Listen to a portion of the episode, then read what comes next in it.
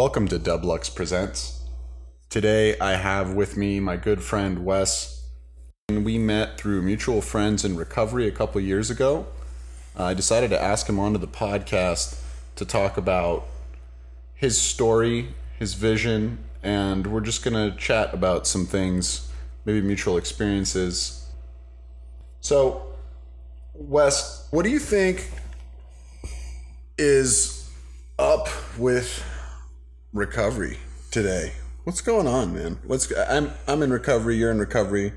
Uh, we're not going to make the whole. We're not going to make another recovery podcast, right? But it but it is how you and I met, and and I wonder if you had any thoughts about sort of the industry that's exploded around um, helping people facing addiction issues. Well, uh, there's a paradox here that I can't help but point out, and that is that uh, for the most part, the most beneficial work that anybody does in recovery, they do for free. Mm. Anyone who profits from anything is suspect. So when you're talking about people who are fundamentally untrustworthy and also untrusting, which is the nature of being an addict, uh, you place them in a position where now suddenly they're a commodity and they're less likely to take anything you say seriously. And sure. so um, I think that for that very reason, um, recovery itself as an industry is fraught, and I don't know that it's going to have the effect that it should. I feel like it's been watered down to such a degree that every billable hour is now notated so that somebody somewhere is getting paid for something and it's cut people off from their ability to connect with why it is that they're trying to recover what it is that they're trying to recover from and whether or not they actually want to do that because I mean you go to a $50,000 a month rehab center and at the end of it you leave with what? A $12 book. Yeah. And that's out of control. It's unnecessary i think um, to exploit these systems the way that we have and i think that it's a huge drain. So um, but here's the other side of that same paradox. Were it not for treatment centers, most people would never become acquainted with this $12 book, uh, which of course isn't the only way to recover. But um, I mean, given the state of addiction in our country right now, people are dying uh, in large scale. So without the help of some treatment center or some refuge for people to go, they they may never find recovery at all. So I want to unpack this topic just a little bit and speak to sort of the history of it, right? Um, maybe to some of our listeners, this is known news, um, but like many medical conditions, and you can look, you can point to, um, you know, hysteria being a, a, a, medical diagnosis, right? Where so so things start out in ignorance, right? The, this is the the human. This is this the history of medical conditions and before they were medical conditions, right? So you have someone suffering from depression being labeled as uh, you know maybe being possessed by demons right and that's and that's how we approach the topic in in the 1700s or mm-hmm. even even the 1800s and that's when we start drilling holes in people's skulls well or or institutionalizing them and just removing them from the from the body politic at all right right uh, then it kind of became like a moral failing so if you so if you look at um, you know uh, the criminalization of of addicts, right? And like the war on drugs and all of that. That was like the next step where it's looked at as a moral failing. And then further research has indicated that there are in fact, you know, that there is a um a symptom which is the cause of a dysfunction in an organ which leads to some, you know, predictable behavior, right? And so like the disease model Mm-hmm. And so the application of the disease model. So so we're we're in the midst of, you know, the first 10 years really of addiction being looked at as a medical condition as a result of brain imaging and scans like that where we say okay well it's a it's a defect in the choice making part of the brain right that leads to people making decisions that are against their interest against the interests of their fellows despite the consequences right? Like it's it's behavior that that causes unwanted consequences right? And the, and the person's unable to like they're able to compute it but they're unable to like decide accordingly. Um, and i'm not an expert on this topic at all but i think it's interesting because to give it some balance, it's easy to criticize the state of the the the industry and like you know, oh, all of a sudden it's a disease, so we can start taking all sorts of like snake oil cures and billing them and coding it, right? And so so I have friends who are peer support specialists who can show up and they can host a meeting and all of a sudden their employer gets to bill every single person in that meeting against the medical code and and get, you know, maybe $2,000 from that meeting as income for their business while they're paying that guy 20 bucks an hour and uh, and that's the scam you're talking about. And I just wanted to unpack that and put it all in context, right? right? You you start yeah. from yeah. It becomes this pyramid scheme because like you and I don't even know how often this even happens, but you have somebody who comes into treatment, they're brand new. Um, and uh, against all odds, they stay sober for anything like an entire year, 365 days, and they go one revolution around the sun. Now they suddenly work at the treatment center that they went to. And uh, it's become this cyclical thing where uh, you end up in recovery, then you end up working in recovery, and then you know, of course, there's the obligatory working in recovery becomes your recovery. Then there's the relapse, and then you come back, and there's all that business. It just seems to me uh, to be this huge, I don't know, Ponzi scheme, for lack of a better word. Mm. I don't think that anything ever really comes out of it and uh, and more often than not, and this is just in five years' experience so far in seeing this happen, you get a treatment center uh, that has a legitimate mission statement, and they genuinely want to help people, and they're willing to go to any length to do that, which is, I guess, what it really takes. Um, and then suddenly money becomes involved, and it falls to shit Hmm. Like they get a little bit more licensing uh, to do what it is that they're doing. They expand to a bigger center. Uh, they move everything, and then they start advertising. And before you know it, um, the amount of I mean, we're just talking about the numbers of people who stay sober yeah. after going there plummets. Yeah, recidivism goes way up, right? Like the rate of people who don't make it, and and, it, and yeah. proportional to the people who go and try to get treatment. What do you think is the answer? Is it a return? Is it to say, well, you know, uh, we want to be able to to detox people in a safe, controlled environment, but but residential treatment uh, is maybe out. Like, what would you if you could legislate and change? change the way that it works. I'm, I'm, What's your two cents? I'm, and we're just spitballing. Yeah, here, well, right? I'm pretty hesitant to do that because I'm not. I'm I'm not certain that I even have a solution for this issue. Uh, the one thing that I know is that it would be nice if you had a safe environment where you could put someone for a few days to like maybe a month uh, to gather some of their own thoughts and figure out where they're at and potentially um, make the beginning on a prog- process of recovery but i think that when it comes to like aftercare you know what i mean and iop and stuff like that i i don't i don't know that that's you know I don't know that that's doing the trick. I think that becoming a mess, uh, enmeshed into a recovery community that's already pre-existing, um, and becoming part of something that's already going on that most people don't know. Like the first time I ever showed up at one of the meetings that I've gone to, uh, it was in somebody's house. Uh, there was pizza boxes stacked up everywhere. Uh, there was a pool table. Dudes playing ping pong. There was no furniture in the fucking house, and I was like, "Is this a fucking kegger? What is going on?" like, I didn't understand. But the fact is, is that this meeting had already been existing for a very long time, and it's a, a meeting that I continue to go to. Um, now there's too many of us to even meet in a house. So, um, but before I had ever gone to treatment, I didn't know that these things existed. I thought this was like a one-time thing.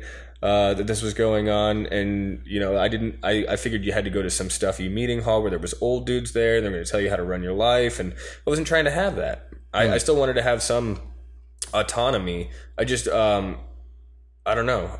I mean, it, when I finally made the decision that I really wanted to try to stay sober, like completely, um, I had already been to rehab, and so I was well acquainted with this recovery community that existed. Um, but part of that had to do with the fact that I lived in sober living. So I think that really kind of what it go- comes down to is when you're trying to recover from years and years and years of substance abuse, I, I, think that a 30 day treatment center and then kicked out the door to go back to your life is probably not the answer. And there's likely going to need to be m- more intensive long term treatment. And I mean, the numbers are there. So if you were to go to a 30 day treatment and then you were to spend six months in sober living, you are three times more likely to make it to a year than if you just went through a 30 day treatment center. So that, that's a huge difference, you know. Um, and I see that happen for a lot of guys. In fact, um, one of the groups that I go to, which is my home group, um, there are several guys in there who went through a specific sober living house um, who all have five years plus. So maybe this is a good place. I mean, I, like I promised to our listeners that we wouldn't make it all about recovery, and, and we can. Is there anything else you want to add on that topic? On that, the topic of recovery or on the topic of treatment? On the topic of the treatment industry, because that's really what we talked about. We didn't really get into our, our personal stories or advice for anyone, just kind of commentary on the state of things. So I don't think that there's anything wrong with treatment. Um, I think that it would be better if it was more affordable. Not everybody has health care. And one of the biggest issues that I see is that a lot of the guys that I'm dealing with, they're past the Obama age of being on their parents' health insurance. They don't have good health insurance. Not that there even is such a thing as good health insurance anymore. And um, so when we're talking about on a state sponsored, you know, treatment trip, they're not getting any level of treatment really. Or care, and of course, the dual diagnosis piece falls in there as well, where most of the folks are really Yeah. just trying to self medicate, you know, some underlying issues that occurred a long time Right. ago. Not to mention what meth and triple digit heat actually do to people's minds. Um, I, all I know is this: um, if there was more attention paid, um, and if I was to be the one who legislates, I would set up, you know, a few different entities, maybe even, you know, I, I would be hesitant to privatize because I mean, we're talking about, you know, people's well being. There's probably, there's a few things in life that should probably be state sponsored, and this is maybe a political opinion, but prisons shouldn't be, you know, privatized, nor should schools, and nor should healthcare because they directly correlate with life, liberty, and the pursuit of happiness. It's just the reason why the government should be able to provide those things. It's what we pay them for. Hmm. So it would be ideal, in my opinion, if you know, given the fact that we're dealing with an opioid crisis and it is a crisis, it's a health crisis in our country, addiction is an issue. It would be ideal if we had the government step in and say, well, we're going to set up treatment centers. And when you're arrested with,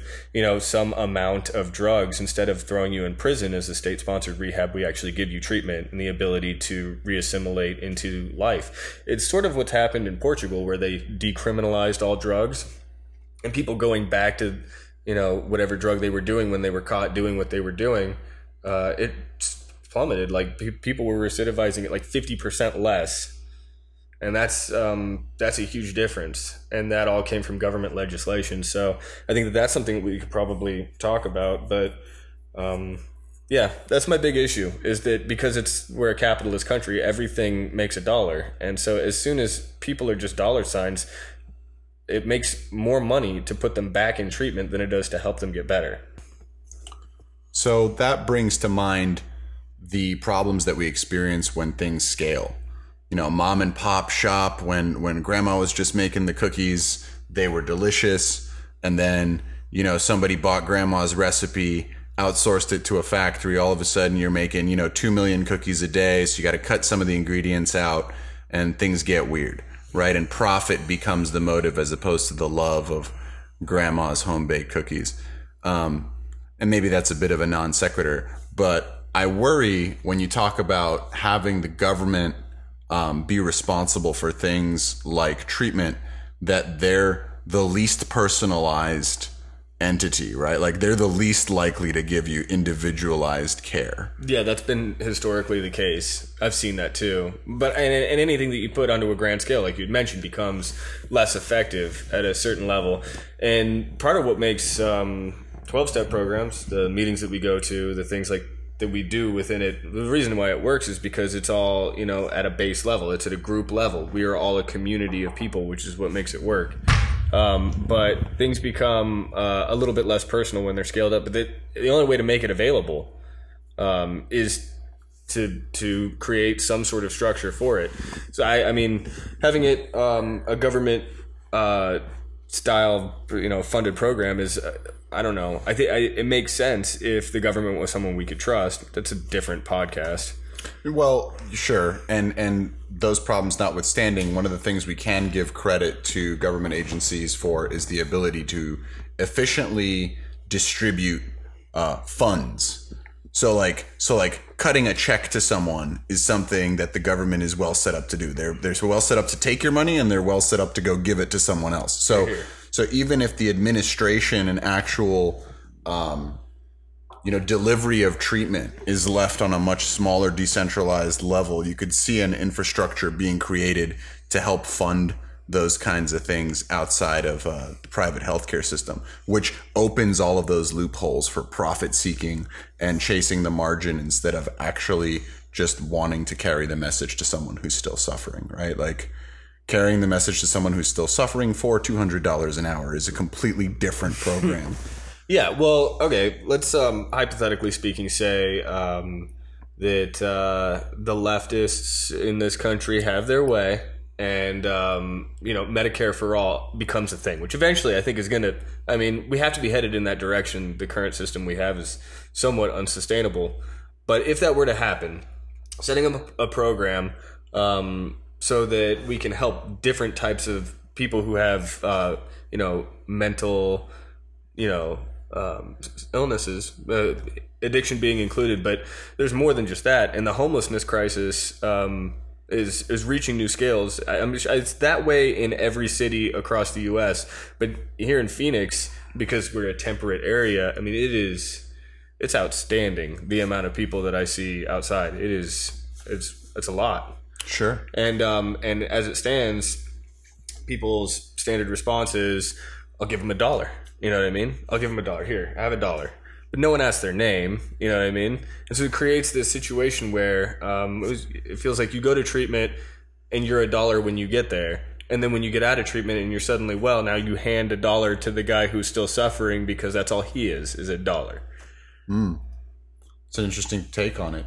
Have you have you experienced a shift in the way or or different kinds of uh, treatment modalities as as you've you know gone through the last five years and like have your history, your experience with uh, the industry, so to speak, versus you know the uh, the non-profit almost you know uh, well the anonymous community right where there isn't a, a brand to it there's nobody to talk to Well, I mean, not I'm not an expert on treatment centers. I went to one, but I've sponsored and known enough people. I, I once I, I met a guy who said, "Well, this is my 13th treatment center." I said, "Really? 13? Is that a lucky number that I'm unaware of? Like, what's going to make this any different?" You know what I mean? It's not. It's never going to be any different if treatment is the answer for all of that. The one thing that I know for sure is. Uh, uh, my experience coming in, I went into treatment. I got out of treatment. I immediately got loaded, like within a week. Um, and uh, and and I stayed that way for like 60, 90 days while I was finishing up um, my sober living regimen that I was on. And I moved out of sober living, and that's where I got sober. But the ba- the main difference was I had found some sort of meeting with which to be of service. It's where I went to be of service. I had this H and I meeting that was at this really really grimy halfway house, and uh, and I had to be there every single Friday, and I had to bring guys to speak at this meeting, and it's the reason why I kept going to meetings is because I really didn't have a choice. I had this obligation, and so earlier we were talking about how you can become overcommitted um, and not have this um, pact with yourself, like we had discussed. But um, I think that one of the biggest things is when you go into treatment, you're completely undercommitted. You show up uh, with presumably a duffel bag full of clothes, maybe a carton of cigarettes or whatever, and then they make your food for you. They wake you up to go to group. They tell you where you need to be. They make sure you get your pill. Uh, and then when you get out, you don't have any of that. So no, there's no one there to serve you, and you have no one to serve but yourself. So it's that same selfish, cyclical cycle that we get into this, and it's just over and over and over again. The thing that I learned from working the program that I have is how not only to take care of myself, but to start by taking care of others. And if it hadn't been for that meeting that I had to go to, I wouldn't have gotten sober. I would never have done the things that I did. I chaired that meeting loaded for like a month. Shout out to uh, you know chair chair people everywhere. yeah, so you can do that. The loaded chair. Um, so there i like the point you made about you know being relinquished of responsibility when you arrive in a therapeutic setting and how in many ways right it's kind of like hey uh, you haven't been doing a great job making decisions. So we're just gonna like tell you where you sleep and what you eat and whether you can leave. And there's like a there's like degrees to it right? And like the institution the mental institution is like the most you restrict somebody's you know effective like in order to protect the rest of the people that are outside we're going to put you inside. Wait. and then right and then and then we're gonna they're, we're gonna pad it too like literally like padding the walls so that you can't break out of them. Um and jails and of course right? And so so this idea is that the person who's consumed by addiction right as a as a as an unsustainable treatment for mental illness is suddenly uh like proven to be such a hazard to themselves and others is to be relinquished of all responsibility.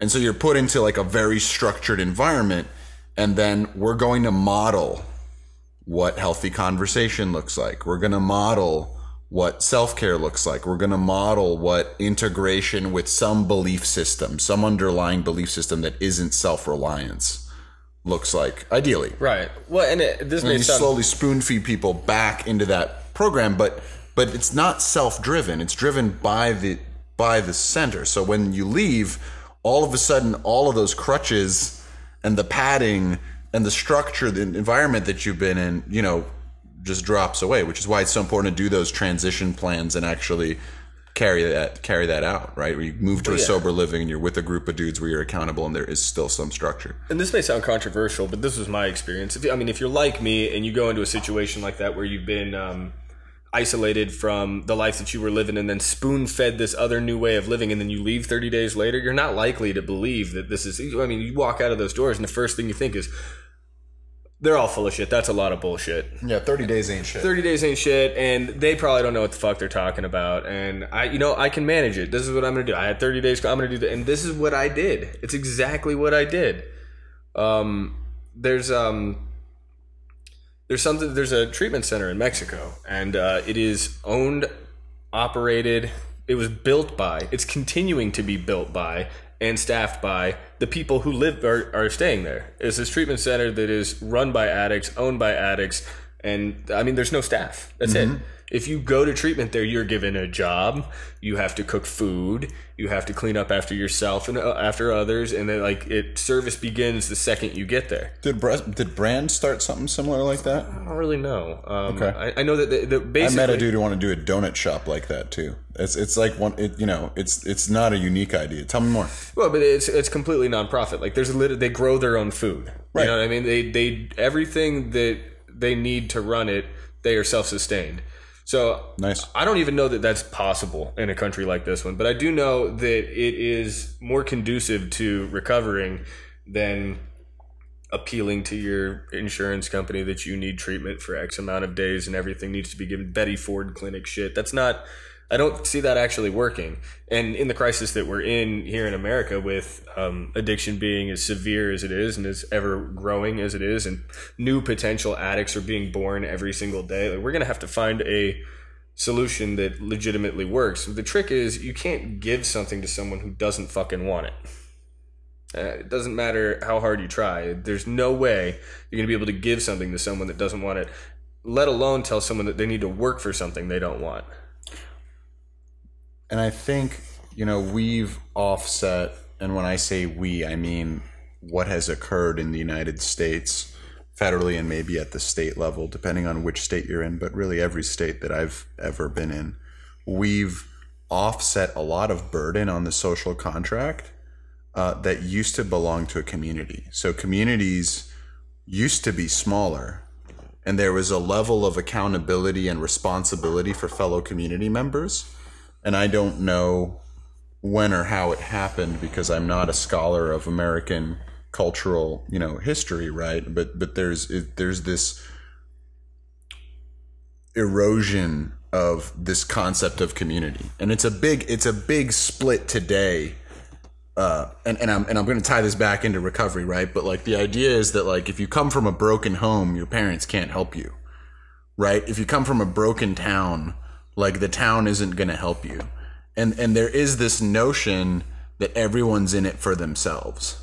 And and and many of the people that I've that I've met in the rooms, right, that aren't fortunate enough to have uh, financial backing or other people helping them out, are like on the margins there anyway right? Which is why I mean I think it works in places like Sweden, and Finland, and Norway because because there's a homog it's homogenous and the whole place is like the size of New Hampshire.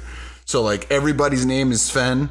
You know, it's like Sven Oh, yeah. Svensson and Sven Svensson and, and, and it's like the And story friend Sven. Right. And there and and so and so they know that there isn't anywhere else you're going to go and there isn't like an othering there.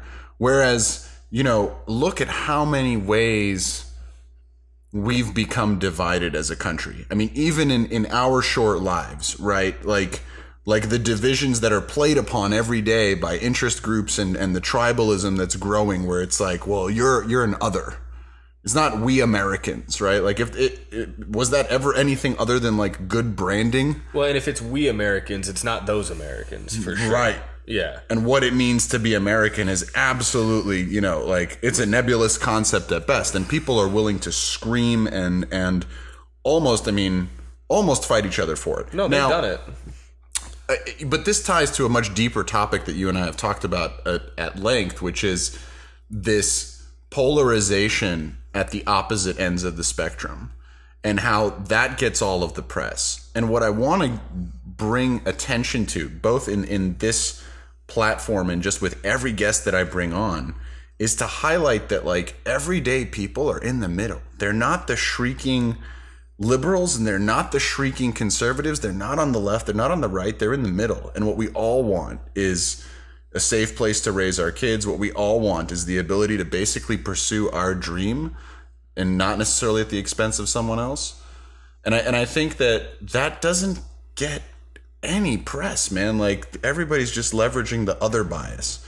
Anyway, to bring it back into recovery, Yeah. So well, and, I mean, it makes so- it difficult to figure out like who who's gonna do it. Well, and, and when is the opportunity? You know, I mean, so if we have these issues, um, and I, most of what you see in politics is identity politics anyway. Either you're gonna, either they're gonna say something, and I've heard people say, "Well, I heard this politician say that he cared about the opioid crisis, and so like I believe in him," and I'm like, "Well, but why? He said that so that you would. He doesn't give a fuck about that. He gives a fuck about Kaiser Permanente." Well, well, cares cares or not cares, and I wouldn't I wouldn't necessarily a- attribute ill will to these political actors. I just think that there isn't really any accountability in that system. My- so you can make whatever promises you want, and there's absolutely no reason to keep Right. any of them within our system because it's not illegal to make false campaign promises sure. and and ultimately the job of a politician is to stay in business. And the way they stay in business is they get reelected. And the way they get reelected is by advertising dollars. And they get those advertising dollars by raising right. funds and so so what i'm saying is if so we say we'll wait until the person who has my identity politics at heart sorry buddy.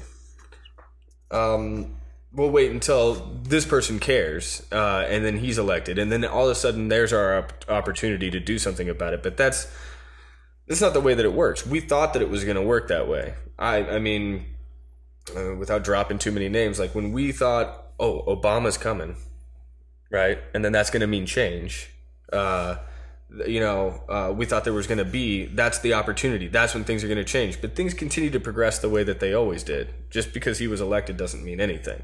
it's probably something i'm going to talk about a lot this year Yeah. i think where where there's this creeping realization that's that's and maybe i'm the last one to get the news right but that like no one is coming No one's coming. to fix the world. And so either we each take accountability at an individual level and do what we can to to to solve these huge global problems locally in whatever way we can, right? Like the most least you know, like like no longer using small you know, plastic disposable plastic bottles, but carrying a bottle around, right? Is that going to save the planet? No, but it's doing something as opposed to expecting legislature to do it.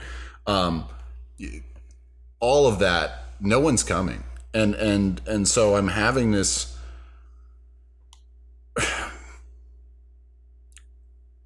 I'm having this realization that I'm going to have to go to some pains, right, and some discomfort, and there's going to be some sacrifice involved in making those changes. Because I'm in, I, I'm privileged, right? I'm very lucky to to live the life that I live, and there's there's maybe only a couple percent of the world's population is is sitting on a sofa like this, right? It's nice enough, yeah. Right.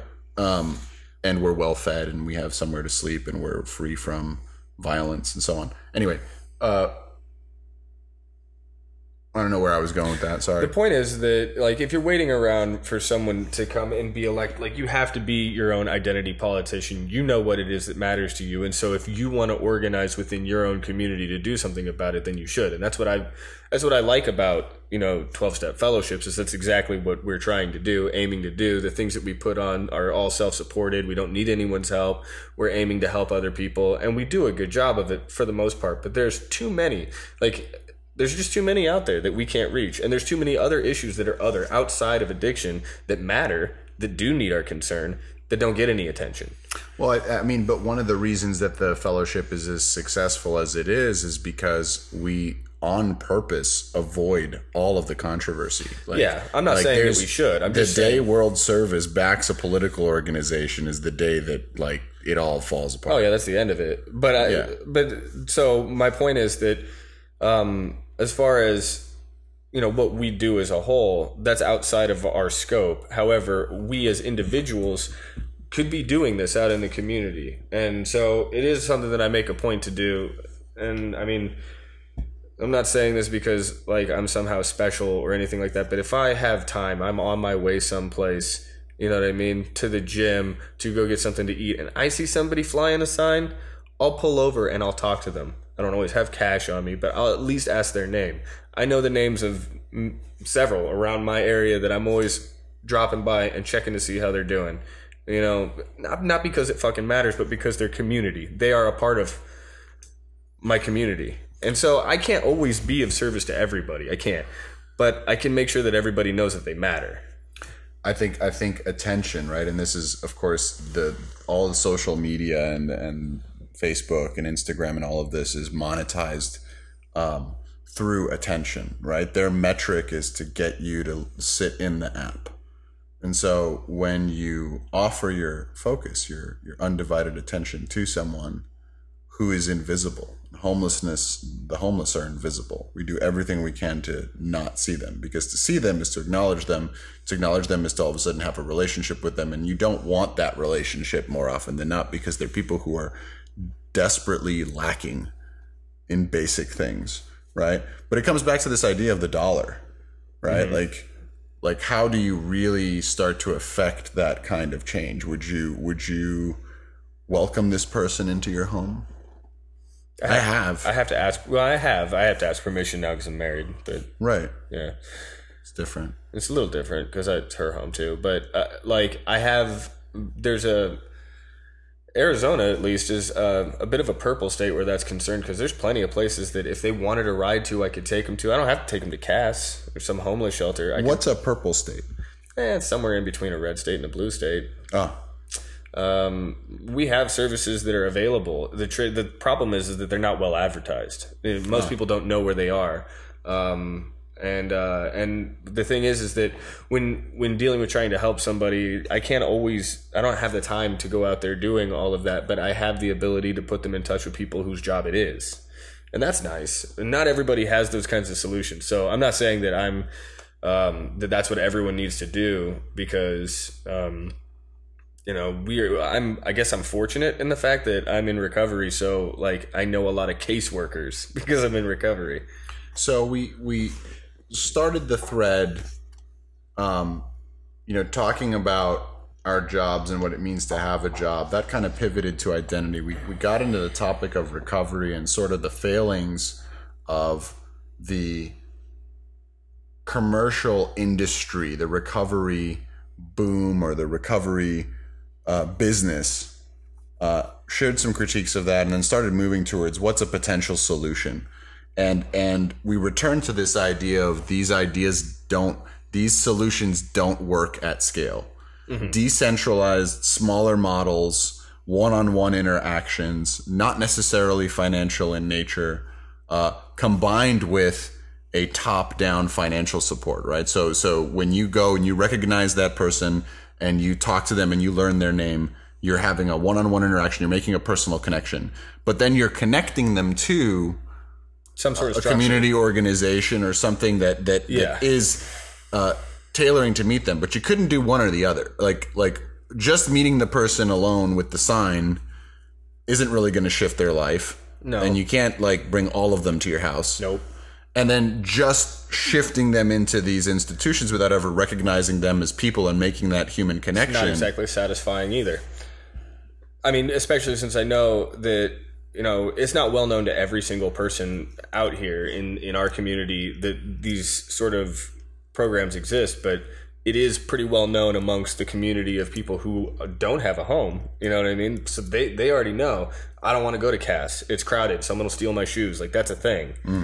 And you know, so um, you know there are other options, but not all of them are good. And so the the dysfunction of it shifts from one to the next as they become more and more popular amongst that community. So the issue is that there's only so many options, and that those options are usually overburdened, and that if they're not overburdened, it's because they cost too much money. So like let's say I have uh, a guy that I meet, he's homeless and he wants to get sober. Um, and he's making a valiant effort, and I could get him into a halfway house, but I got to pay for it because he ain't got no money. Um, and that's a lot. I mean, I, I sometimes I can crowdsource and we can help a guy who's really showing promise, but that happens so very few. Like, like they're few and far between. I'd like to be able to do more of that. Can't, can't afford it. And the same thing kind of goes with the homeless population. Like you had mentioned, I can't bring every single one of them into my home, but I do genuinely care if that's something that they want. If they want to get up off the streets and that's something that they want to do. I'd like to give them an option that's viable. So, I mean, if I had my pick of things, it would be you know if if you've had this experience like, let's say you're you've been homeless and now you're not or you've been a drug addict who was currently using and now you're sober then it's my opinion that like we need to band together and make a space for this type of recovery. So i mean whether it be you know you get a couple guys together you know rent a house fill it up with people they get jobs they pay the rent you know what i mean that's how it's, i've seen it work with other guys Wait, wait, wait! You just you just flew right over that.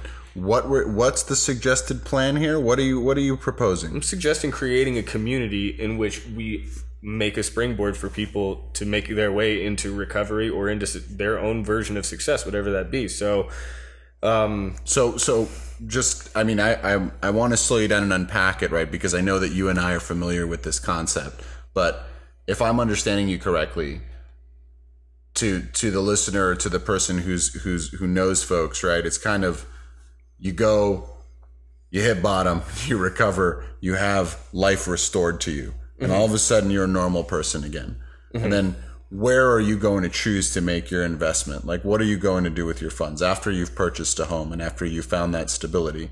And what you're su- suggesting perhaps is that groups of those people can pool their resources and buy sort of halfway houses that they're not running in a for profit fashion, but to cover costs. Yes. And then provide um, basically a home, right? And and, Yeah. and maybe some semblance of of nonprofit volunteer services to others to come bring meetings into that house and then like help get more of these people pull them up from the from the juice at the bottom of the dumpster.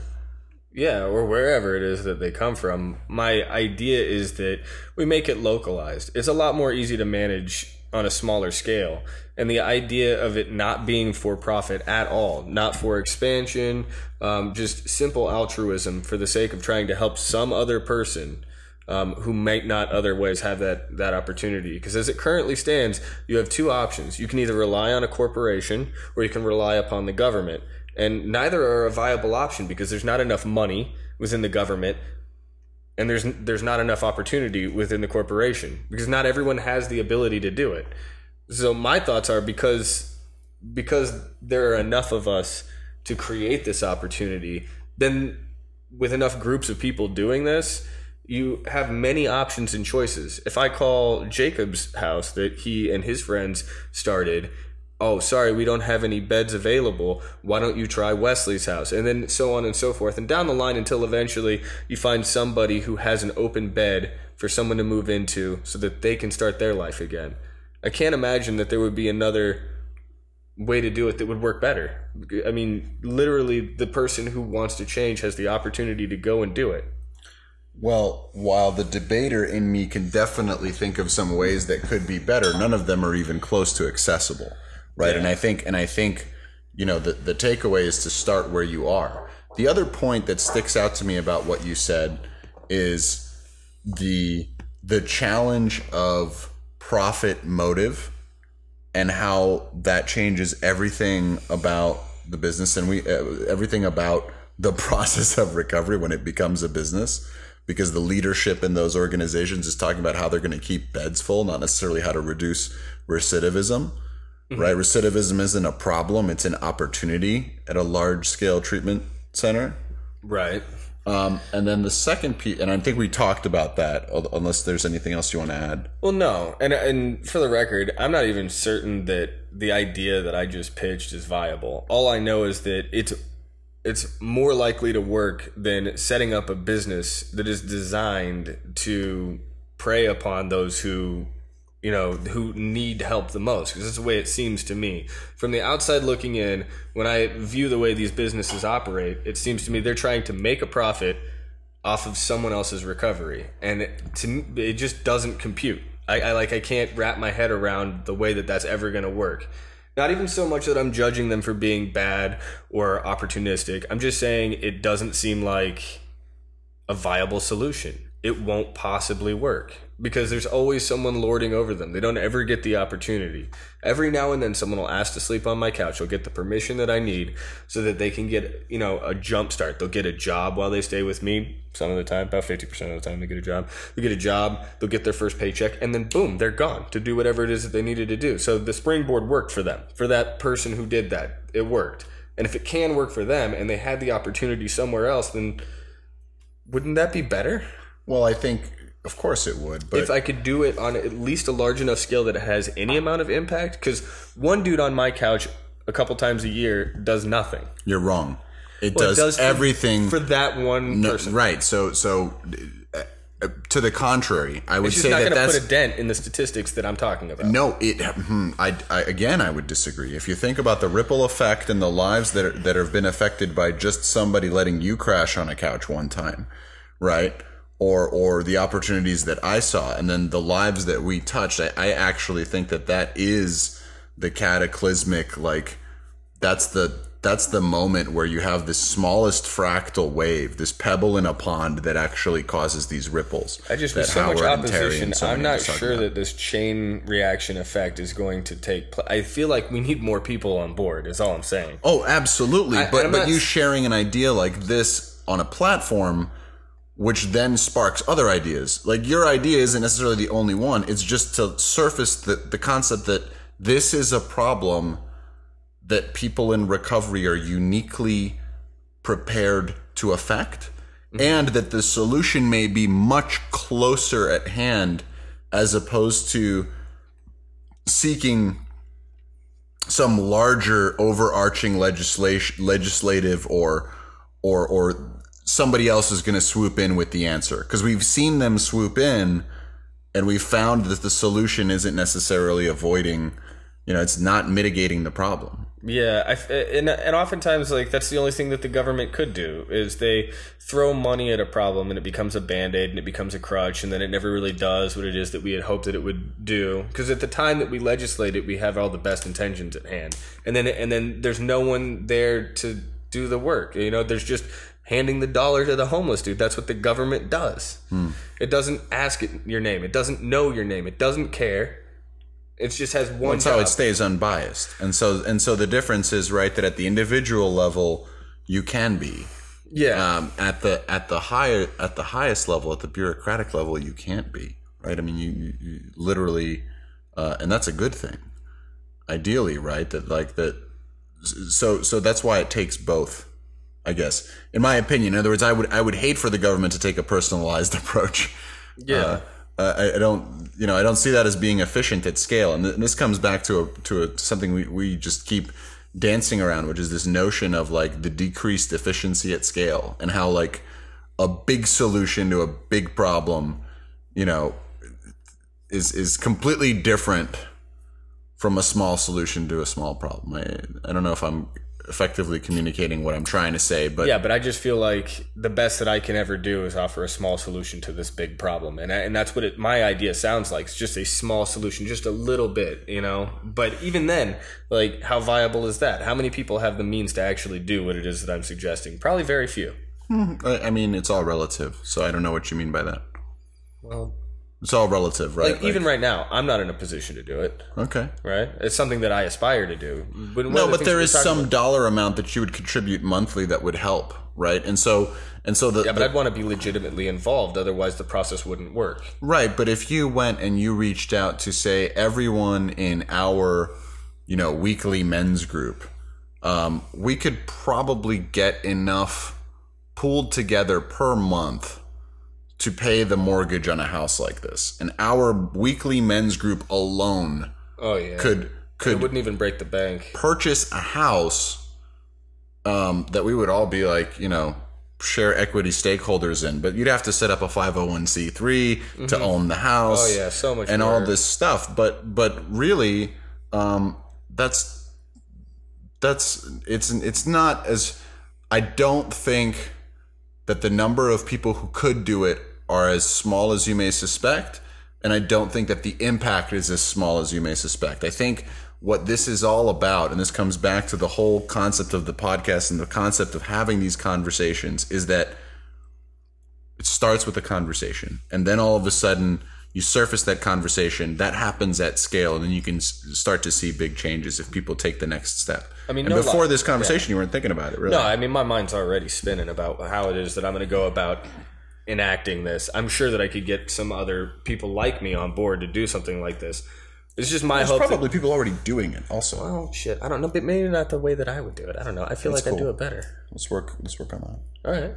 But my point is that I mean, there's a lot of good intentions out there. Um, but once money becomes involved, um, it, it seems like people's mission statements become more hazy.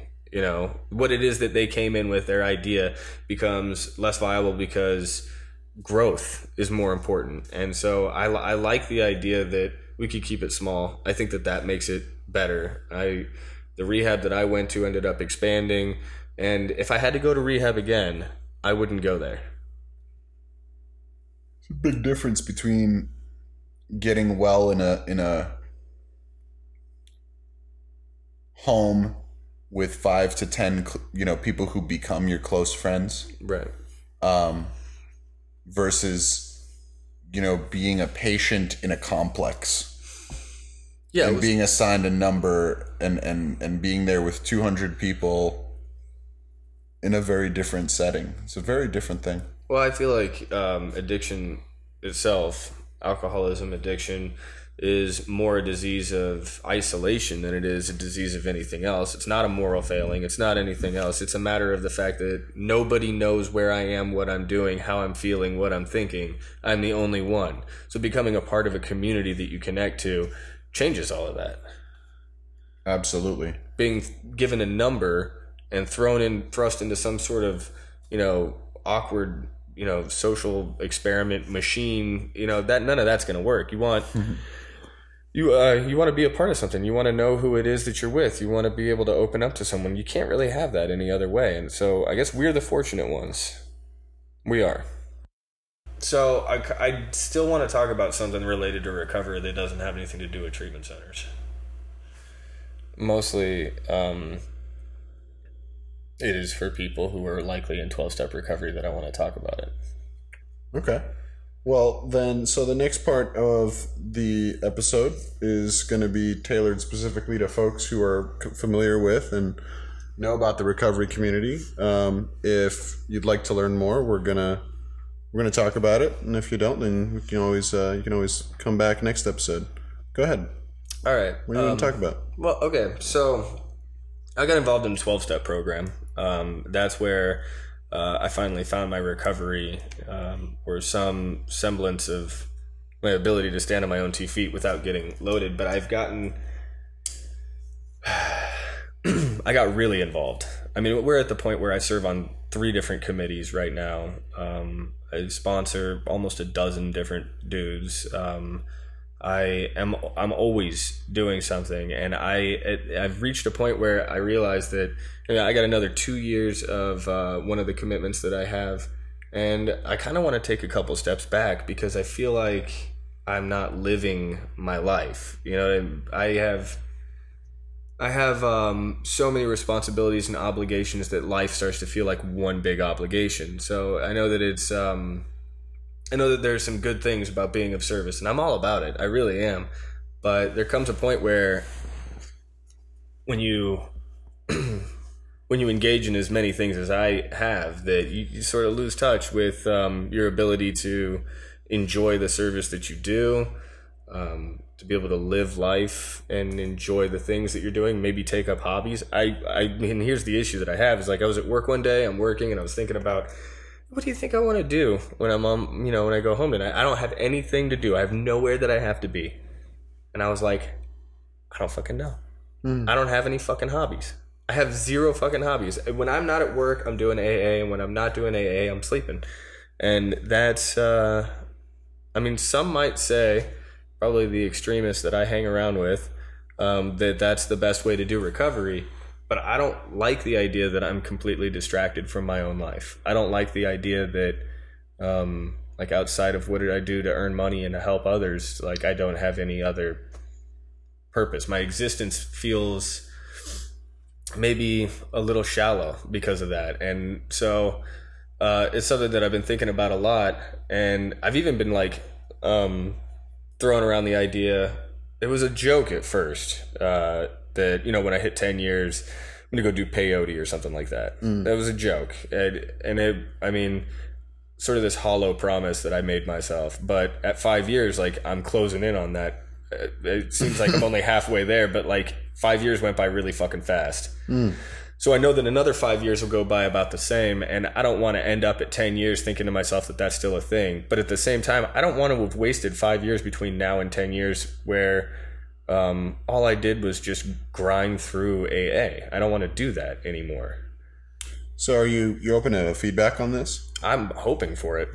Well, I think we could examine it on a couple levels, right? At the at the most abstract level, um, which is to say, at the removed from the topic of recovery, it seems like it's a question of balance. Right? We talk about work life balance. We talk about you and I talked a little bit about the contracts that we make with ourselves and the contracts we make with others. So, like this feeling of obligation or responsibility. So, we could talk about it at that level.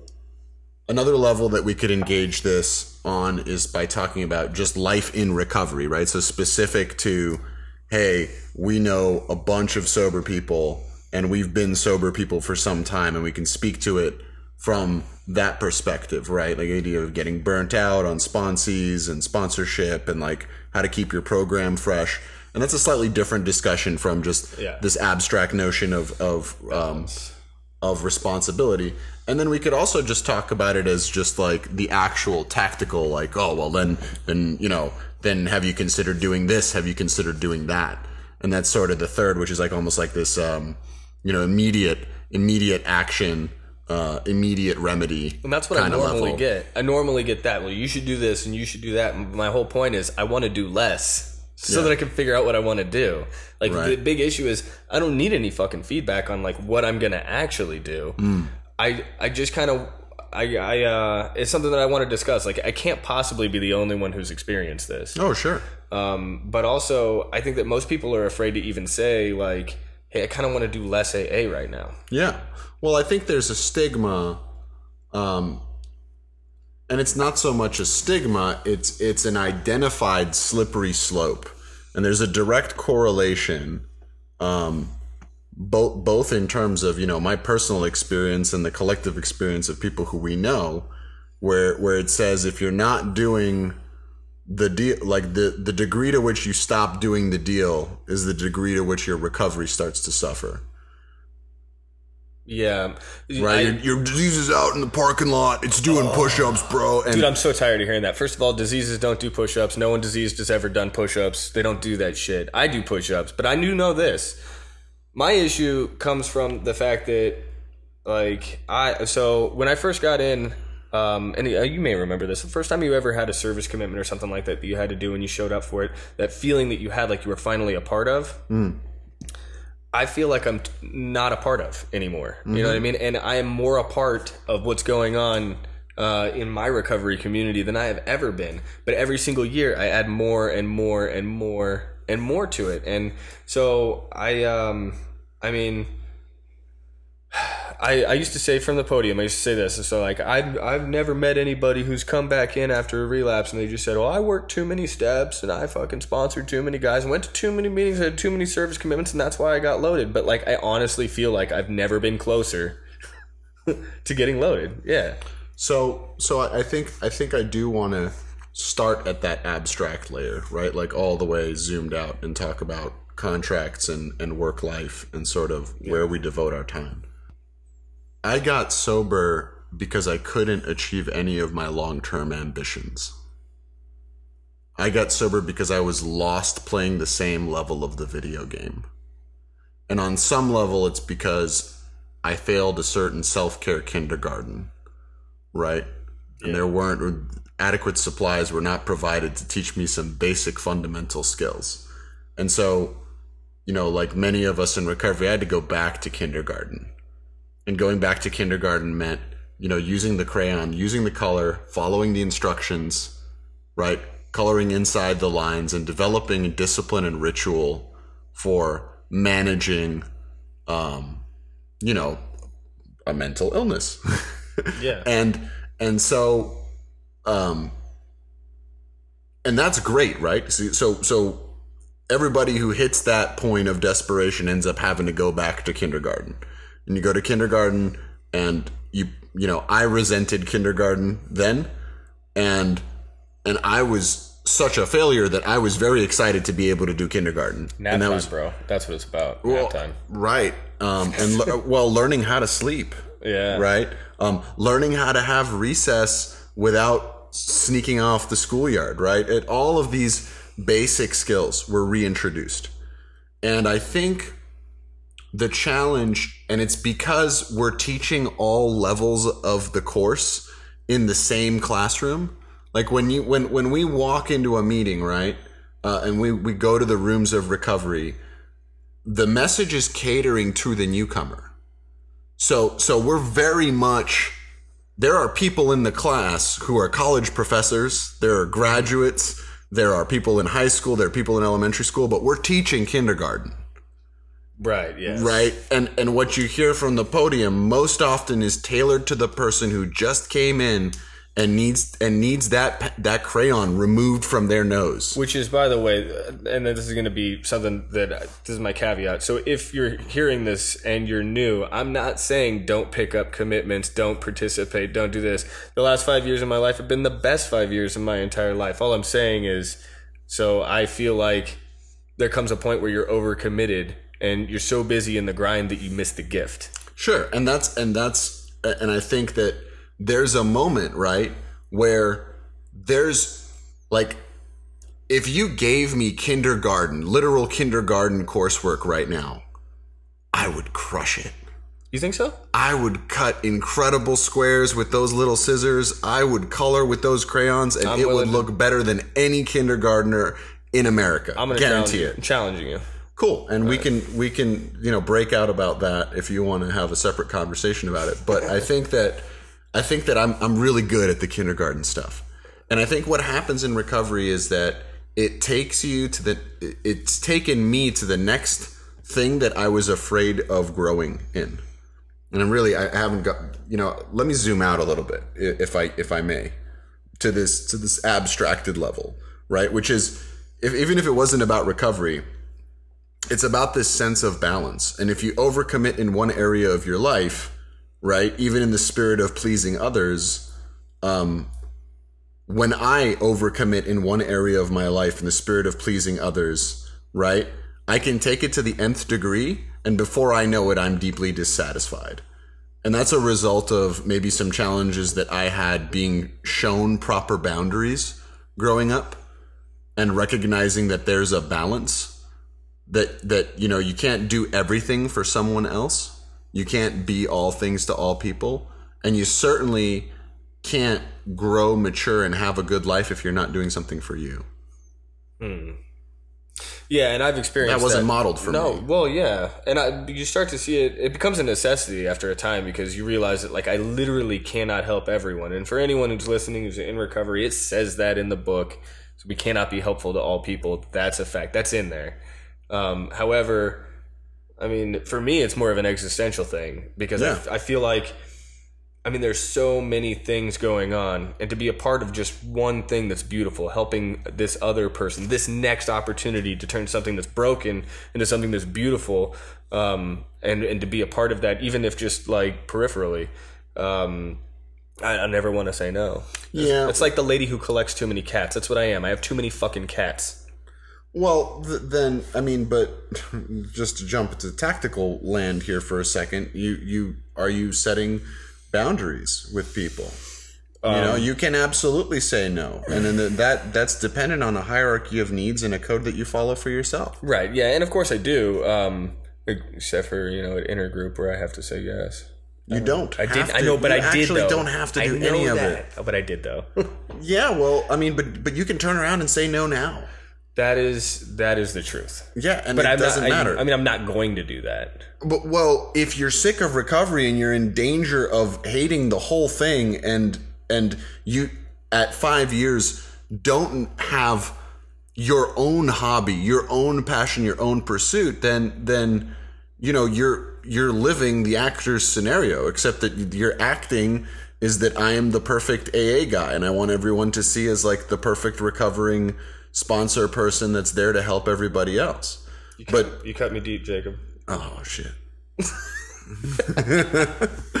No, I mean, I. but that's the room for growth, right? I mean, Right. I mean, why are we here, right? Like we're here, um, you know, in in large part because my journey has taken me to the next place where I need to grow, yeah, and it has nothing to do with it has nothing to do with the rooms, right? It has to do with like what pursuits when you when you retire, not at night, but when you retire from this life, and you look back over the years of your life, what's a life worth living?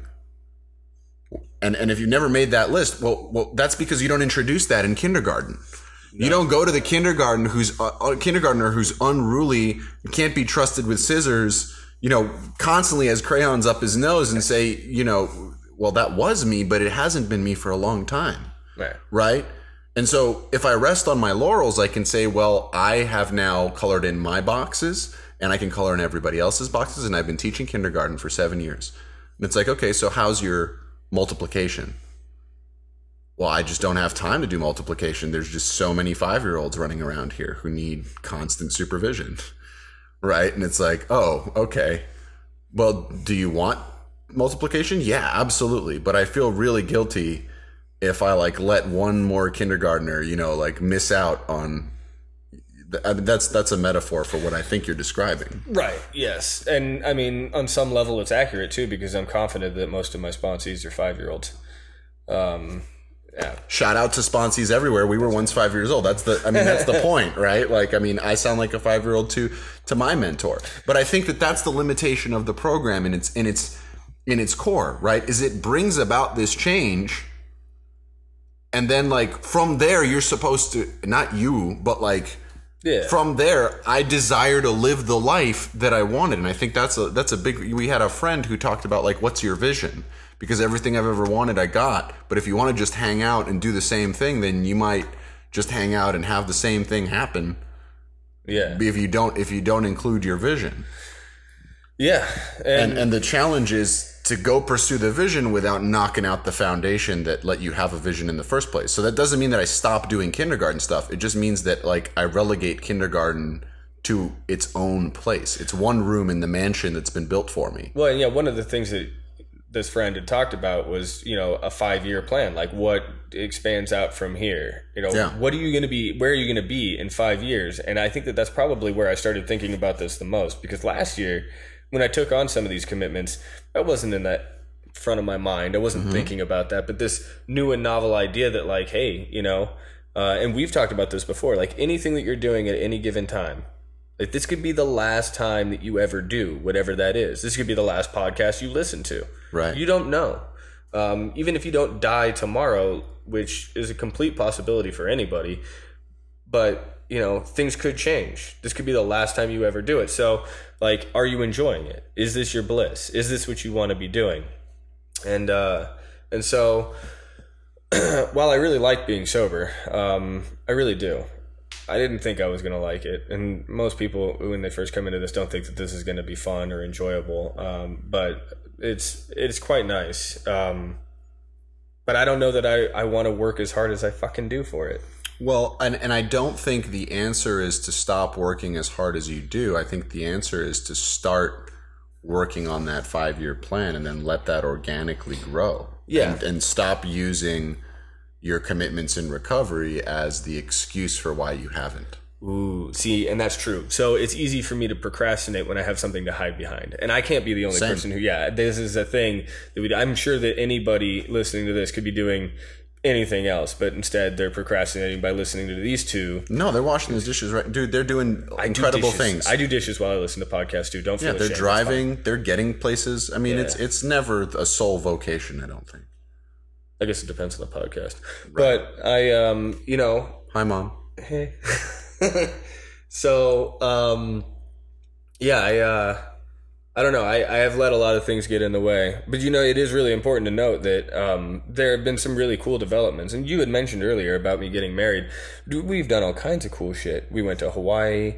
Um, we we have a, a trip planned uh, where we're going to go out to California and see your grandparents. The important moments don't pass us by completely. No. I just feel like they're fewer and fewer and further and further between, and I've always got more and more commitments between each one. Um, so I think that that's something that I could probably address.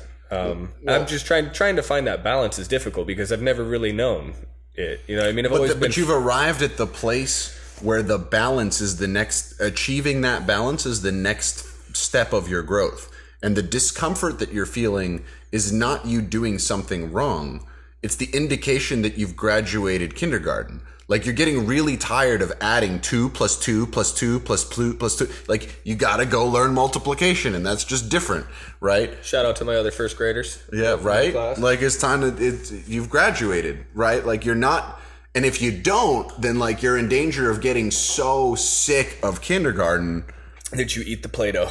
or or whatever, right? And you drop out again. Yeah, and you no. start failing just for failing's sake. So I had a I had a mentor who advised me to draw a pie chart. And I invite anybody who, you know, resonates like or, or identifies with what you've shared, Wes. And and like it's it's not alien to me. Um, my pie chart's just real sliced up, and it was something that that a guy in Utah introduced me to. Uh, he said, "Make a pie chart. It's your day. It's 24 hours, full circle. That's 100 percent 24 hours. Now chop out how much you sleep. Now chop out your morning routine. Now chop out work. Chop out the non-negotiable."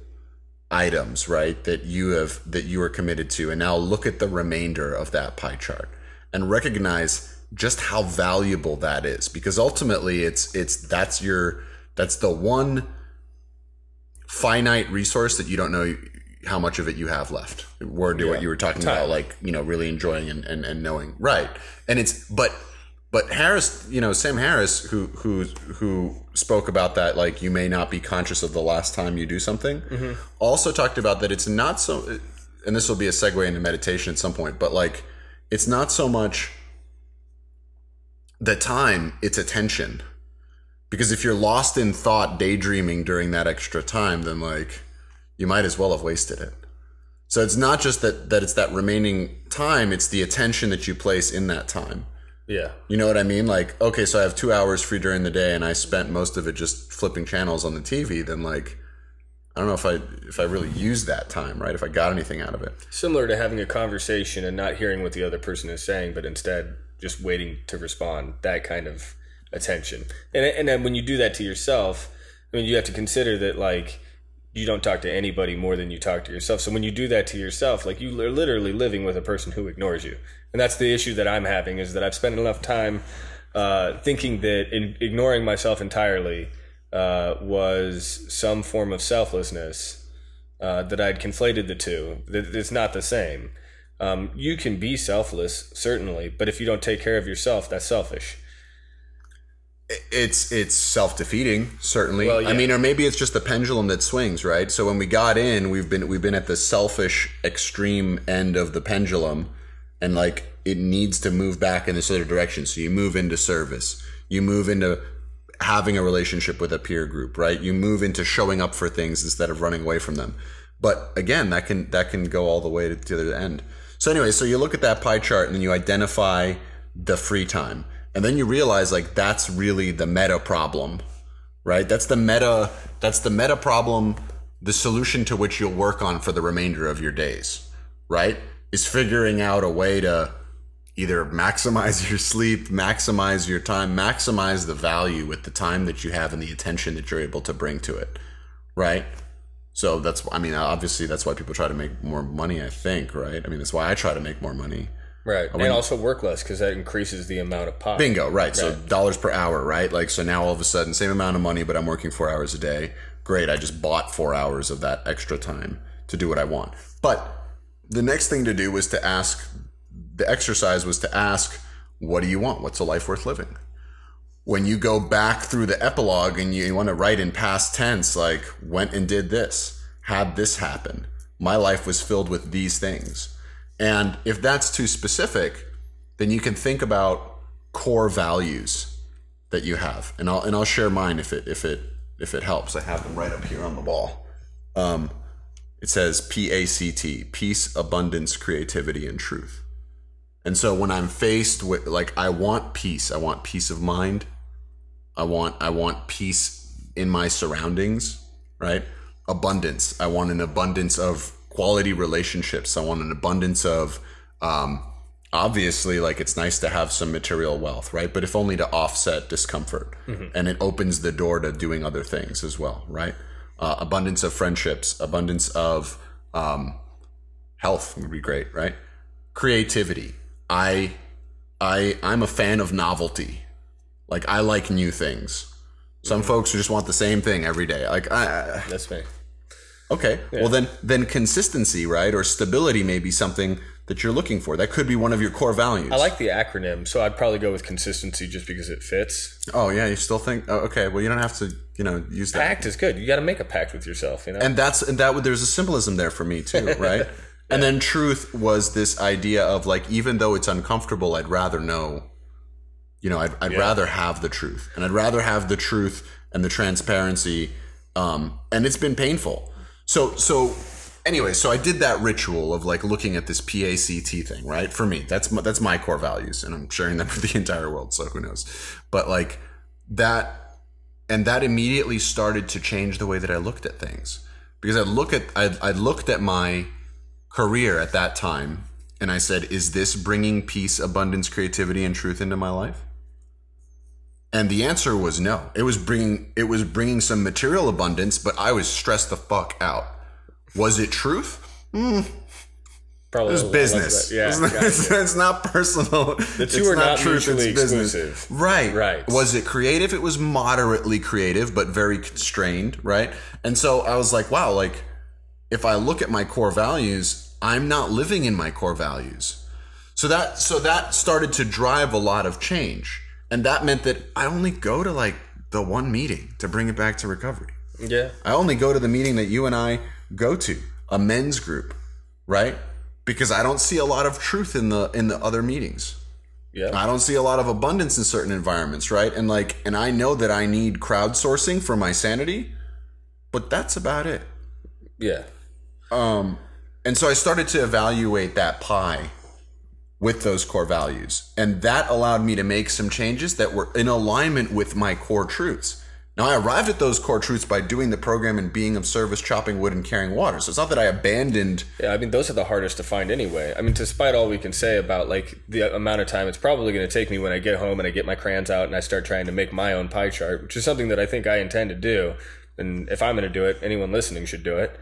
Um, but finding those core truths is like the biggest, most challenging. It took 12 steps for me to figure it out. I had to do it more than once. Sure. And they'll change. I don't expect that to just be the same. I mean, I found that, like, yeah, maybe I want some stability. You know, I don't, I don't, change isn't on there. You know, I didn't put wealth on there. I mean, it's like it's going to be different for everybody, right? Because everybody's got something that they're looking for in their life. I mean, peace. I mean, I don't I don't race motorcycles, right? I don't ride a motorcycle. You're going to leave here and jump on a pretty sick hog. Like hmm. that's that, that's something you look for, right? And that wouldn't be in alignment with with my core values. Like I wouldn't want the like some noise, the danger, right? And so excitement could be there, right? And excitement could mean travel. It could mean you value travel. It could mean you novel, you you like danger or Free an exposure to risk. Free climbing is fun. Yeah, well, there you go. All things that I want no part of. Oh man, I want oh, and nothing to do with that. I gotta, I gotta do. Don't worry, he's fine. He's crazy. Yeah, yeah, we know some people. Yeah, I do. Crowdsourcing. But but I want to come back to this idea of like 1.0 recovery, right? Like 1.0 recovery is like, hey, you've been the, the obsession has been removed, you've had your rights restored, you know, you have a career, you're useful to your fellows, you're not living in the bedevilments as outlined in the in the big book, you're living in the promises. Now what? Right? And there's there's no shortage of dudes who will quote unquote judge you for not doubling down on that, and that's fine. I have nothing I have no quarrel with any of those people. Like and if they have a quarrel with me, they're probably talking to their sponsors, right? They're certainly not talking to me about it. Yeah. Um, but my path was was not recovery for recovery's sake. I don't want to be a circuit speaker. I don't want to be known in an anonymous organization as Yeah, somebody who like being the coolest kid in AA is like being the smartest kid on the short bus. It's just there's no trophies. There's not. No one gives a fuck. No, I mean I mean everybody on the short bus does, and there's a distinction to doing it. And there's a value. You you become a leader. You can find a sense of self and identity within that community. I don't need to be distinguished within AA. There are a lot of people who think that I have something good to say, but mostly it's. I mean, like it's just my experience that I share. So it's got to be the same for everybody else. There's nothing particularly interesting about what it is that I have to say. I'm just vocalizing what it is that happened with me and how it is that I'm doing. But this is like a major issue for me. Is like the um, the amount of AA that I do interferes with my ability to do anything else. So you know, and I'm I'm grateful for the opportunity to talk about this. You made some valuable suggestions here. Um, I'd like to figure out what it is that I kind of want. I, I never really stop long enough to like look at it. And so if there's anyone listening who's had the same experience, like it is worthwhile to stop and take a look at this. Not everything has to be viewed through the prism of you know an inventory in, One its- in its time. traditional sense. You can you can take a look at these things, um, and there's nothing shameful about it. It's okay to say, you know, like I'm gonna need to take a break. This meeting that I was gonna go to, I'm gonna not go to that, and I'm gonna sit at home and I'm gonna try to like think about some things that matter to me. Figure out what it is that I want to do. Make a plan for how it is that I'm going to bring joy into my life and into the lives of others. That's important to me. Yeah. It really is. I'm not uh, the only one on this planet who's dying. We are all dying. 100% of us. Every one of us is going to die. Oh, I don't want to leave it there, but that's No. so true, though. It's true. And so I, I want to try to, um, I don't know. I, I, I think that I do a lot that matters in AA. I think I do a lot that matters in the lives of the people around me. One of the things that we talked about when we were at lunch uh, today was showing up for people. Like I've made it a goal to show up for people, um, and and I do that, and I try to do it without fail. Um, so that's been um, a big part of the life that I live. But you know, I don't think that I show up for me as much as I probably should. I think we're all just figuring it out. And we do figure it out one day at a time, but at some point you perfect that day. And then you want to start looking at the bigger picture. And that used to be a danger. I mean, it's at the core of this idea of like a dubious luxury, right? The brainstorm and the grouch, the big hmm. plan. What's your five year plan? Like, do not ask a dude in treatment what his five year plan is. But if you don't ask a guy with five years in recovery who's still showing up at the same treatment center bringing in that meeting what his five year plan is, maybe you're doing a disservice to that person, especially if their recovery is as strong as it could be. And we, and, and again, what we teach in the rooms is kindergarten. And, and and I'm I'm blessed, right? Because I came up with none of these ideas on my own. I just kept looking for mentors and sponsors who had what I wanted and started to ask them some of these questions, right? Like I've I've nailed this, so how do I get that next thing? And they started to introduce these concepts of, well, you know, if you want to work through a lot of this anxiety and you've already prayed about it, like maybe you should go talk to somebody. Right. Yeah. If your relationship's messed up, maybe you should go to a relationship counselor instead of going to your sponsor who's there to help you with the drug problem but has actually been divorced three times. Maybe you should go, you know, talk to a professional about your relationship. Maybe Yeah, I you mean- should go seek, you know, a financial advisor for your for your career. Yeah, don't go to the mechanic to get your hair cut, you know. Yeah. Yeah, no, I get that. Um, are you good at cutting hair? Uh, I tried it once. It, it went bad. Okay. Oh, I cut my own hair. Still goes bad. Yeah, same. Yeah. I do I do need help. I can't do it alone. I think that's pretty much the nature of this whole podcast that we've been talking about. Everything we talked about here. Can't do it alone. I'm really grateful to you for joining me and being my guest. Um, is there anywhere that you want people to find you or any final thoughts you want to share? I'm not easy to find unless you show up Monday nights um, to a specific group. But if you ever find it, you'll find me there. Um, and I really don't. I don't have much more to say. I'm just uh, grateful for the opportunity to come here and hang out with you. I don't. This is a new piece of self care that I hadn't tried before, and I think I like it. So um, thanks for um, inviting me over and for lunch. Great to have you. Yeah.